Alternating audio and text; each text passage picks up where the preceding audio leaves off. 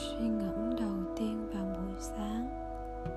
Âu Sâu, ngày thứ mười lăm. Vị khách luôn sẵn sàng đi vào, nhưng chủ nhà lại vắng mặt.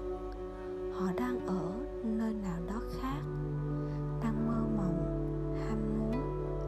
Họ không bao giờ ở nhà, không bao giờ ở đây và bây giờ. Họ hoặc ở trong quá khứ, hoặc ở trong tương lai. Chỉ có hai cách lạc lối: đi vào cái đã qua và đi đến cái chưa tới. Quá khứ và tương lai là hai cách duy nhất để trốn khỏi hiện tại, và Thượng Đế chỉ biết một thời điểm duy nhất.